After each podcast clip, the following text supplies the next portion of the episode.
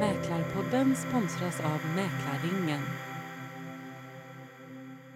Varmt välkommen säger jag då till Johan Lövstrand från Socialdemokraterna som idag vi ska intervjua här på riksdagen. Tack så mycket. Och vår första fråga till dig Johan är att jag skulle vilja att du lite kortfattat beskriver er bostadspolitik. Ja, men det, alltså, idén kring den, den socialdemokratiska bostadspolitiken är väl att att vi, vi står fast vid att vi vill ha en, en generell bostadspolitik, en bostadspolitik som ska vara för alla eh, och där alla ska få möjlighet att, att få en bostad som, som ger människor möjlighet att, att utvecklas som individ. För i, i mångt och mycket så är det så att jobb är ju en väldigt, väldigt viktig drivkraft för att människor ska kunna utvecklas. Men bostaden är nog minst lika viktig för att man faktiskt som individ ska känna att man är, lever tryggt, man har, har, har en bra liksom, livssituation och, och man kan utvecklas som individ. Så att jobb och bostad är ju två av de mest grundläggande parametrarna i människors liv och därför så vill vi ha en generell bostadspolitik för alla. Eh, nu är det ju inte så, utan vi har ju ganska stora utmaningar framför oss. Vi har ju haft eh, en situation där där vi ända sedan 90-talet har byggt alldeles för lite bostäder i det här landet i förhållande till befolkningstillväxt och annat. Och det gör ju att vi nu måste se till att få, få igång bostadsbyggandet. Och det har ju varit en av, av regeringens ambitioner att dra igång bostadsbyggandet. Och de senaste åren så kan vi ju se att bostadsbyggandet har, har ökat ganska kraftigt. Eh, och det tror jag beror mycket på att vi har ett antal kommunala företrädare som jag tror har kavlat upp ärmarna och, och gör ett väldigt, väldigt bra jobb. Men det beror ju också på att vi har en, en väldigt, väldigt hög efterfrågan av bostäder.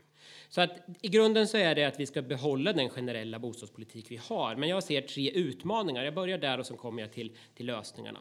Den första utmaningen är att vi om vi nu ser ett tapp nu så kommer vi framgent se en lågkonjunktur där kanske tappet på bostadsbyggande kommer öka ännu mer. Och då tror jag att det är oerhört viktigt att vi under de kommande åren håller upp bostadsbyggandet, även om vi liksom går in i en lågkonjunktur. Och det tror jag politiken och staten måste ta ett större ansvar för i den kommande lågkonjunktur som kommer så småningom. Så det är en av de utmaningar som jag ser. Den andra utmaningen jag ser det är att vi i och med migrationskrisen, eh, men även ett antal andra eh, liksom saker har gjort att vi idag har ganska stora grupper som är väldigt svaga och som inte riktigt klarar av att ta sig in på bostadsmarknaden helt själva. Här måste vi utveckla en politik som gör att de här grupperna får en bostad som inte passiviserar dem och som inte segregerar dem. Och det tror jag är en jättestor utmaning. Den tredje utmaningen som jag ser är att vi har idag en, en bostadsmarknad som är väldigt orättvis. Eh, vi ser idag väldigt tydliga insider-outsider-effekter där de som kom in tidigt på bostadsmarknaden är vinnare och de som kom in sent har, har väldigt svårt att kunna etablera sig på bostadsmarknaden. Vi ser de som har kapital idag har, har oftast ganska låga boendekostnader medan de som inte har möjlighet till eget kapital då Eh, förpassas till, till kanske dyra eh, nyproducerade hyresrätter. Så att vi ser att det finns en orättvisa på bostadsmarknaden och här tror jag det är viktigt att att vi i bred gemensam funderar på hur ska vi skapa en bostadsmarknad som kanske är lite mer rättvis och där de här insider-outsider effekterna som vi ser idag inte riktigt är så tydliga, även om jag tror att vi aldrig kommer kunna sudda ut dem helt och hållet. Och för att klara detta då så måste vi göra ett antal saker. Vi måste nog, tror jag, eh, se till att staten tar ett väldigt mycket större ansvar än man gör idag. Eh, när miljonprogrammen byggdes så tog staten ett, ett väldigt, väldigt stort ansvar i, i, form av kapitaltillförsel. Det kanske inte är så att vi ska införa hundraprocentiga lån. Det är inte det jag säger, för det tror jag inte är lösningen. Men jag tror att om kommunerna ska ha kvar bostadsförsörjningsansvaret som jag tycker så måste nog staten se till att gå in och stötta upp. Kanske både med, med riskvilligt kapital. Eget kapital idag är väldigt, väldigt dyrt och då tror jag att staten måste gå in med, med, med eh, någon sätt att, att stötta upp med kapital. Regeringen har ju precis, eller det finns en utredning kring landsbygdslån som precis kommit. Jag tror att man skulle kunna bredda den, det systemet och på så sätt skapa fler eh, sätt för staten att ta ett ansvar så vi kan bygga på fler marknader. Eh, för de svaga grupperna så tror jag att staten måste ta ett större ansvar också. De här grupperna idag eh, är i, i mångt och mycket förpassade till ett, ett antal kommuner. Jag tror inte det kan vara så. Jag tror att fler kommuner måste ta ansvar för de här svaga grupperna. Men framför allt så är det så att kommunerna kommer inte klara av att bära det här helt och hållet själva. Och då tror jag återigen att staten med mot, självklart så måste kommunerna motprestera, men jag tror att staten måste ta ett större ansvar så de här grupperna klarar sig. Och till syvende och sist den tredje eh, frågan som måste hanteras, det är att vi, jag tror att vi i en bred översyn måste se till att ta tag i skattefrågor, utanförskapsfrågor och annat för att skapa långsiktiga, stabila spelregler. Eh, och det är någonting som är, som är oerhört viktigt. Så att vi behöver en, en, en skatteöversyn där vi har, har en bred parlamentarisk eh, liksom förankring i, i de processerna och vi behöver en en bostadssocial utredning eller en bostadssocialt eh, arbete som också är brett parlamentariskt. För att de två grundfundamenten är oerhört viktiga för att vi ska kunna klara att skapa en, en bostadsmarknad och en bostadspolitik för alla. Mm. Ja, du är enig då med den bostadsbristen som media gärna framställer råder i Sverige, eller? Jag tror att jag, jag, jag, tycker nog inte att den siffran som, som Boverket målar upp om som när de prognostiserar om 600 000 bostäder. Jag tror inte att den siffran egentligen är så relevant, men jag tror att vi skulle behöva bygga fler bostäder och framförallt fler billiga bostäder. Eh, sen kan man alltid resonera om att det bestånd vi har idag skulle kunna utnyttjas mer effektivt och det tror jag mycket, mycket väl. Men jag tror fortfarande att det är så att det behöver byggas fler billiga bostäder eller åtminstone skapas fler billiga alternativ. Och när du pratar om att det bör byggas fler bostäder och fler billiga alternativ. Vilken upplåtelseform ser du främst då? Det har nog egentligen ingen betydelse, utan jag tror att vi kommer att precis som att vi har tre stycken, eller det finns ju fler upplåtsformer, men framförallt tre tydliga upplåtsformer, så, så tror jag att alla tre upplåtsformerna är oerhört viktiga eh, för att vi ska klara de utmaningar eh, som finns idag.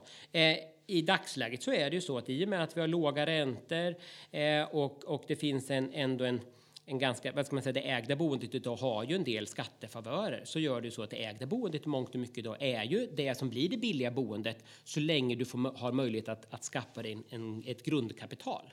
Så att det ägda boendet ses som, som en oerhört eh, viktig del i att klara de här utmaningarna. Men jag tror att vi även måste se till att, att bygga liksom hyrda bostäder. Så jag tror, jag tror, att, det är, jag tror att vi måste utveckla liksom alla tre liksom, eh, koncepten för att klara de utmaningar vi har idag. Mm. Och vilka åtgärder ser du som de viktigaste för att stimulera då ett ökat byggande? Är det då subventionerade lån från staten eller är det det som du ser som den främsta åtgärden? Eh, alltså det beror nog precis på vad det handlar om. Idag är det ju så att eh, eh, att det är insatt eget kapital eh, är, är både när du ska bygga en bostadsrätt och när du ska bygga en, en hyresrätt idag är ju väldigt, väldigt dyrt och, och det, det kommer, om jag eh, liksom siar om framtiden, inte kommer, det kommer inte att finnas tillräckligt mycket eget kapital för att vi ska klara den byggnation som vi har framgent. Framförallt om vi ska bygga hyresrätter och vi ska bygga bostadsrätter. Eh, liksom, eh, och då tror jag att eh, samhället och staten tror jag måste ta ett större ansvar för att se till att man kanske liksom inte behöver gå in med riktigt lika mycket eget kapital när man ska bygga. Mm. Det växer ju också debatt kring att det är så mycket annat som stoppar upp byggnation. Hela byråkratin upplever ju både privatpersoner om de ska bygga ett småhus som väldigt krångligt likväl som en större byggherre som ska göra flerfamiljshus. Hela planprocesser, detaljplaner, överklagande. Har ni några åsikter kring de frågorna? Vissa partier har ju önskemål om att det ska förenklas. Alltså, det är ju ändå så jag tycker att Attefall under de åren som han var minister gjorde, gjorde ett ganska bra jobb och gjorde ett antal förändringar i, i PBL. Eh, så. Eh, Peter Eriksson har, och det, den nuvarande regeringen har ju gått vidare på ett antal punkter och gjort ett antal förenklingar. Det kommer ju nu ytterligare bygglovsbefriande åtgärder här om bara några veckor. Vi har sett till att, att eh, trycka på kommunerna så de ska hantera sina bygglovsärenden snabbare och det finns ett antal andra åtgärder som, som kommer nu i pipeline. Eh, och självklart så har jag inga problem med att titta på ytterligare sådana åtgärder. Men tittar man, både om man träffade, vi träffade byggindustrierna till exempel och byggindustrierna hade inte en enda fråga som handlade om plan och byggfrågor. De pratade skatter, de pratade kapitalförsörjning. Det var deras stora utmaningar. Inte någonting handlade om hur man skulle liksom förändra planprocessen. Däremot så tror jag att det finns ett antal kommuner som skulle behöva effektivisera sin handläggning och bli duktigare på att hantera de frågorna. Eh, och slutligen så finns det definitivt utmaningar när det handlar om om eh, eh, ett, antal, ett antal intressesfärer som skapar problem.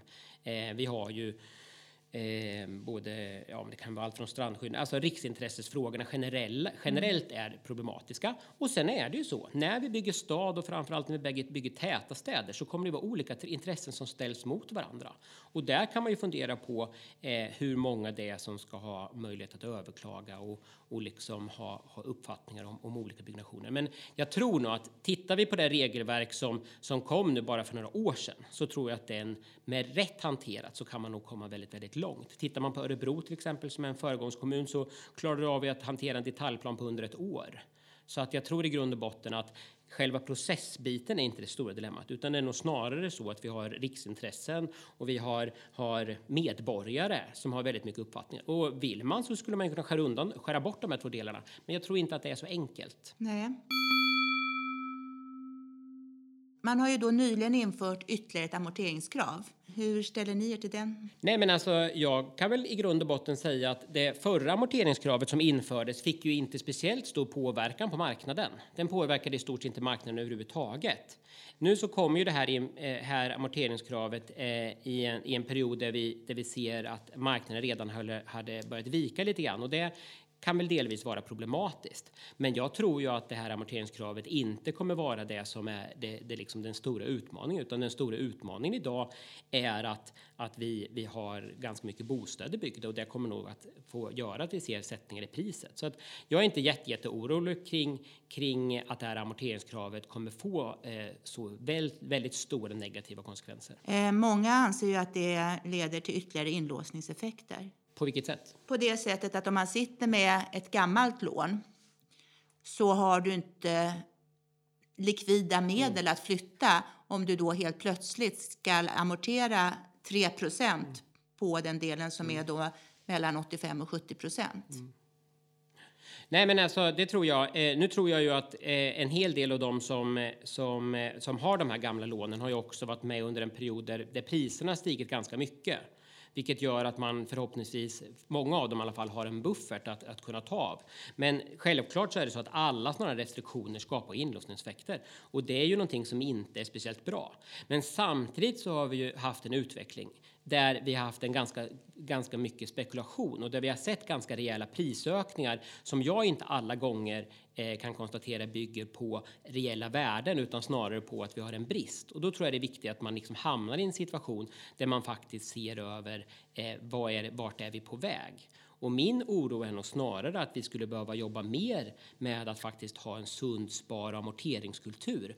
Eh, och den, det har vi ju inte varit speciellt duktiga på de, de senaste åren, när det har blivit lite för mycket av spekulation. Jag tror till exempel att den sättning som vi ser på bostadsbyggandet i Stockholm beror i väldigt stor utsträckning på att man har spekulerat i, i bostadsrätter. Det är väldigt många som har köpt bostadsrätter som man inte ska bo i. Och jag vet inte riktigt om det ska vara utgångspunkten för, för bostadsmarknaden. Du pratar om nyproduktionen ja. Ja, det kan jag hålla med om att jag också sett att det har hänt. Men det är ju inte den stora massan, utan den stora massan det är ju de som kanske idag sitter i trångboddhet som egentligen skulle behöva köpa ett radhus. Man sitter i en tvåa på Södermalm med tre barn. Men deras ekonomi då på grund av de nya amorteringskraven tillåter inte det. Nej, men de, om man nu har bott några år på Södermalm så har ju bostaden med stor sannolikhet ökat ganska rejält i värde. Eh, så att man kommer förhoppningsvis ha en buffert att klara av eh, eh, en del av de här utmaningarna. Mm. Eh, nuvarande reavinstregler då, när man säljer sin bostad, hur ser du på dem? Reavinstskatten? Ja, precis. Mm. Nej, alltså reavinstskatten har ju den borgerliga regeringen höjt två gånger eh, under de åren man styrde. Eh, och eh, där kan man ju ha mycket resonemang kring varför man höjde just reavinstskatten och vilket varför man inte liksom gjorde andra skatteförändringar. Eh, det var väl stämpelskatt och reavinstskatt som, som, som förändrades under de senaste åren. Det är ju de enda skatterna som har förändrats, bort, förutom borttagande av, av fastighetsskatten. Ehm, jag tycker mycket väl att man kan, kan resonera kring hur man ska hantera reavinstskatten framgent. Däremot så tror jag att det är återigen så att det här måste göras i någon typ av paket. Först och främst så ska man vara medveten om att eh, reavinstskatten har en ganska, ganska tydlig koppling mot kapitalbeskattning generellt. Och det är ju så att jag tillhör ju dem och det tror jag ganska många som gör att vi skulle behöva en total skatteöversyn. Det skattesystem vi har i Sverige idag är ju ett lapptäcke och det har lagats alldeles många gånger. Så att det vi skulle behöva är ju en stor skatteöversyn där man eh, kan ta tag i de här frågorna och då tror jag att reavinstskatten eh, mycket väl eh, måste, måste ses över. Men det måste ses över i ljuset av både eh, i förhållande till kapitalbeskattning generellt Eh, vilket jag tror är det viktigaste, för vi måste ha en liknande beskattning på, på olika, re, på olika liksom vinster. Mm. Och samtidigt så måste vi se det utifrån eh, hur funktionen på bostadsmarknaden fungerar. Vissa av våra grannländer de har ju regler som gör att skatten minskar om man har ägt sin bostad under en längre tid. Kan det vara ett alternativ? Ja, alltså jag är personligen är faktiskt ganska för, eller tycker att en, personligen en sån lösning är ganska spännande. Eh, men, men som sagt var, det där är, eh, det där är någonting som jag tror man måste ta eh, generellt. Men, men eh, varför inte ha en tids eh, progressiv skatt. Nej, regressiv. Nej, tvärtom. Om, man, om en, du har ägt din bostad. Ja, just det. Ja. Det blir en tidsregressiv skatt. Så blir det. Eh, och eh, nu har man ju temporärt infört lite mer gener eh, generösa uppskovsregler. Hur ser du på dem? Nej, men alltså, och där handlar det väl lite grann om, om det här med, med, eh, med att inte skapa inlåsningseffekter. Alltså, tittar vi idag så är det väl tyvärr så att det finns en, en grupp av äldre som, som eh, inte alla gånger har, har möjlighet att, att sälja sitt befintliga eh, boende och, och flytta till, till någonting annat som är kanske mer ändamålsenligt. Och det var väl ett av skälen till att de här reglerna förändrades för att göra det liksom mer förmånligt. Så att det tror jag är bra och det, det handlar väl om att vi måste öka rörligheten. Eh, med tanke på diskussionen kring huruvida vi har eh, bostadsbrist eller inte så är det väl så att det, det man kan konstatera är ju att bostadsbeståndet vi har idag utnyttjas ju inte optimalt. Mm. Eh, och där kan man väl konstatera att det finns nog en hel del av av villor som, som eh, där, där, där trångboddheten inte är det stora dilemmat om man säger så. Nej, snarare eh. trappor och snöskottning. Ja. Eh, ränteavdrag, det är också någonting som har debatterats. Nej, men och ränteavdraget, eh, ska man vara riktigt ärlig så är väl egentligen så är det väl så att i samma stund som man tog bort fastighetsskatten så kanske man skulle ha gjort någonting med ränteavdraget också. Eh, men nu gjorde man inte det. Eh, och då så kommer den här frågan så småningom behöva hanteras. Eh, I början av mandatperioden så var ju den här frågan väldigt politiskt känslig. Det var ju, kan man väl konstatera, var väl ett av skälen till att de bostadspolitiska samtalen inte riktigt eh, föll ut hela vägen var väl för att det blev liksom en, den frågan blev väldigt, väldigt liksom infekterad. Eh, jag tror ju att vi så småningom måste se över ränteavdragen. Sen i vilken takt det kommer göras och hur det kommer göras, det tror jag återigen måste, måste föras in i breda politiska samtal. Mm. Eh, ytterligare då har man ju fört en debatt om att införa eller återinföra fastighetsskatten. Är det också i så fall en fråga som ska tas i en total översyn av skatter, eller? Jag tror att det finns nog inget parti som kommer gå fram med att vi ska höja fastighetsskatten. Jag tror inte det liksom är, är någon valvinnare, utan jag tror precis. Jag tror att det är så att i, i en, antingen i en total skatteöversyn eller i en skatteöversyn kring, kring kring boendet så tror jag att man måste liksom väga olika skatter mot varandra. Jag, eh, jag kan väl, det enda jag kan konstatera är väl att den fastighetsskatt som finns idag, den är fördelningspolitiskt ganska orättvis. Det är ju så att om jag bor i en litet, litet hus på landet så betalar jag i stort sett lika mycket fastighetsskatt som jag bor om jag bor i en, i en stor, eh, stor villa i kustnära. Eh, så man kan ju konstatera att den fastighetsavgift som vi har idag är ganska eh, liksom orättvis. Eh, sen kan man ju resonera om hur, hur, man ska se på den. Men, men jag tror att det är nog inget parti som, som tycker att vi ska göra eh, liksom någon förändring eller höjning av fastighetsskatten. Men däremot så tror jag att i en helhet så måste man resonera kring hur, hur, hur man ska se till att bostadsmarknaden fungerar. Det har även förts en dialog om olika åtgärder för att eh, man ska ha möjlighet att köpa sin första bostad. Och däribland då någon typ av subventionerade bospar för unga. Är det är någonting som Socialdemokraterna ställer sig positiva till? Vi, vi har sagt att vi mycket väl kan, kan fundera och resonera kring detta. Vi, vi har ett kongressbeslut där vi, där vi inte tycker att det här är en prioriterad fråga utan vi tycker det finns annat som är prioriterat före detta. Eh, men vi har också sagt att i, i, i, de, i, en bre, i breda överenskommelser så är det här mycket väl ett instrument för att klara detta. Eh, återigen så tror jag att det är viktigt att, att fundera på hur, hur kommer de här subventionerade bosparsystemen slå? Det är ju väldigt, väldigt lätt att det kommer vara om du till exempel har ett system som bygger på att du kommer från, du sparar från att du föds till du blir 18. Då kommer det vara de föräldrar som har, har en, möjlighet att spara. Det är de som i väldigt stor utsträckning kommer spara. Så skapar man systemet så att det ser ut sånt, då tror jag att vi kommer ha en ganska stor snedvridning eh, i ett sånt spar och bo, bosparsystem. Har man istället ett system där man börjar spara kanske lite senare i livet, då kanske det är mycket mer upp till individen. Men återigen så kommer det vara så att kommer man från väldigt kapitalstarka förhållanden så kommer du ha mycket, mycket större möjligheter att, att spara. Så att jag tror att jag har inga problem med att, att vi måste stimulera människors eh, liksom vilja att spara. Eh, men jag tror att det är viktigt att man då ger alla, alla individer lika stor möjlighet att spara. För idag så är insider-outsider problematiken på bostadsmarknaden väldigt tydlig. Och då tror jag att man ska försöka undvika och, och, och spä på den. Mm. I övrigt då, när det gäller ett problem Eh, är ju att man önskar att skapa en större rörlighet på marknaden. För att som du sa tidigare så beståndet det är inte det akuta problemet utan det är då rörligheten. Att folk bor på fler platser, fel platser. Att det gamla paret sitter i sitt stora villa som de inte vill sälja för det blir dyrare som de inser att köpa en mer lämplig lägenhet. Vad är era bästa åtgärder för att skapa större rörlighet på marknaden? Nej, alltså jag, det bästa tror jag är att man, vi måste nog skapa alternativ. Eh, idag så, jag tror att eh, skulle man förändra eh, reavinstskatten så tror jag att det i grund och botten inte är det som, som, som kommer lösa det hela, utan jag tror att vi måste se till att skapa eh, attraktiva boenden för till exempel då äldre. Eh, och där handlar det väl om att vi måste skapa boenden som, som skapar den livskvalitet som man vill ha och då till, till någorlunda drägliga kostnader.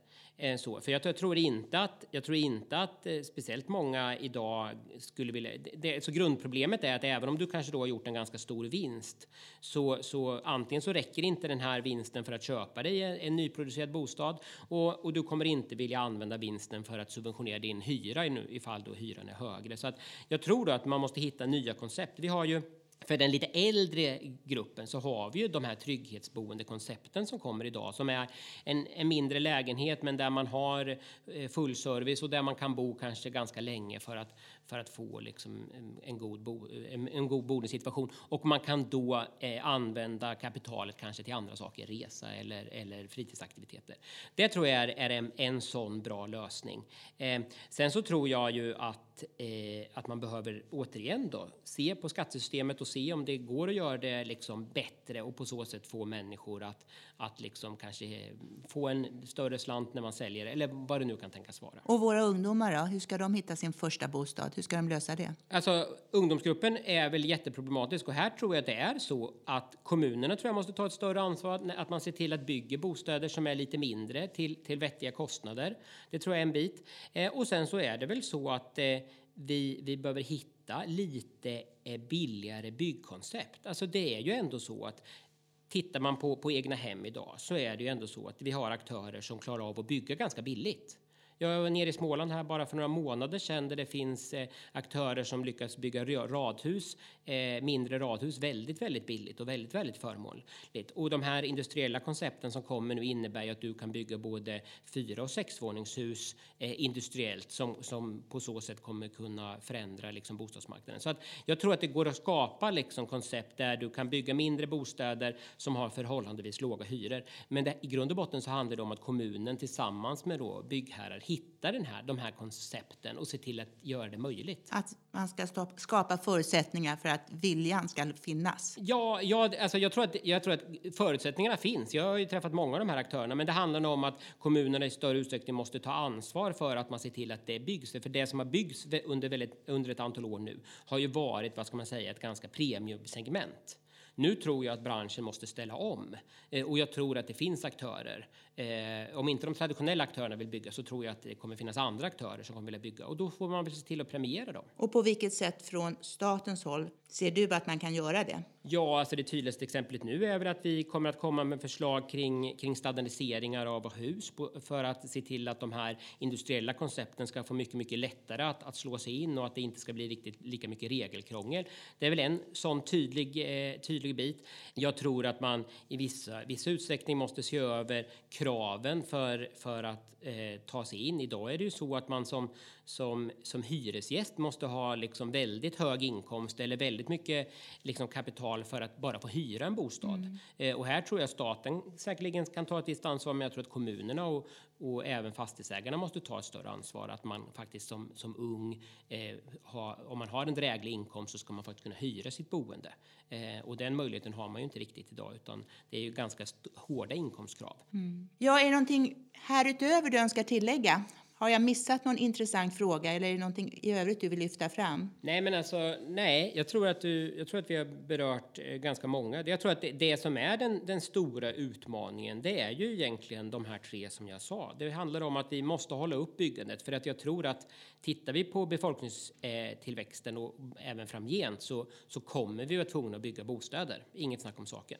Och sen är det så att vi har stora grupper idag som har svårt att efterfråga en bostad och där tror jag vi måste vi måste jobba med att hitta bostäder till de här individerna som gör att man inte eh, blir inlåst i någon typ av bidragsberoende och där man faktiskt utan man istället liksom blir en del av samhället. Eh, och den andra biten att eh, att de här individerna också liksom eh, Eh, inte segregeras i en viss del utan som de ska finnas, finnas överallt. Och vad har ni för förslag på lösning kring den frågan? Vi sitter ju och arbetar med de frågorna och vi kommer inom en snar framtid att faktiskt lägga fram ett antal förslag för att, eh, för att hantera de här frågorna. Men eh, det kommer om några veckor.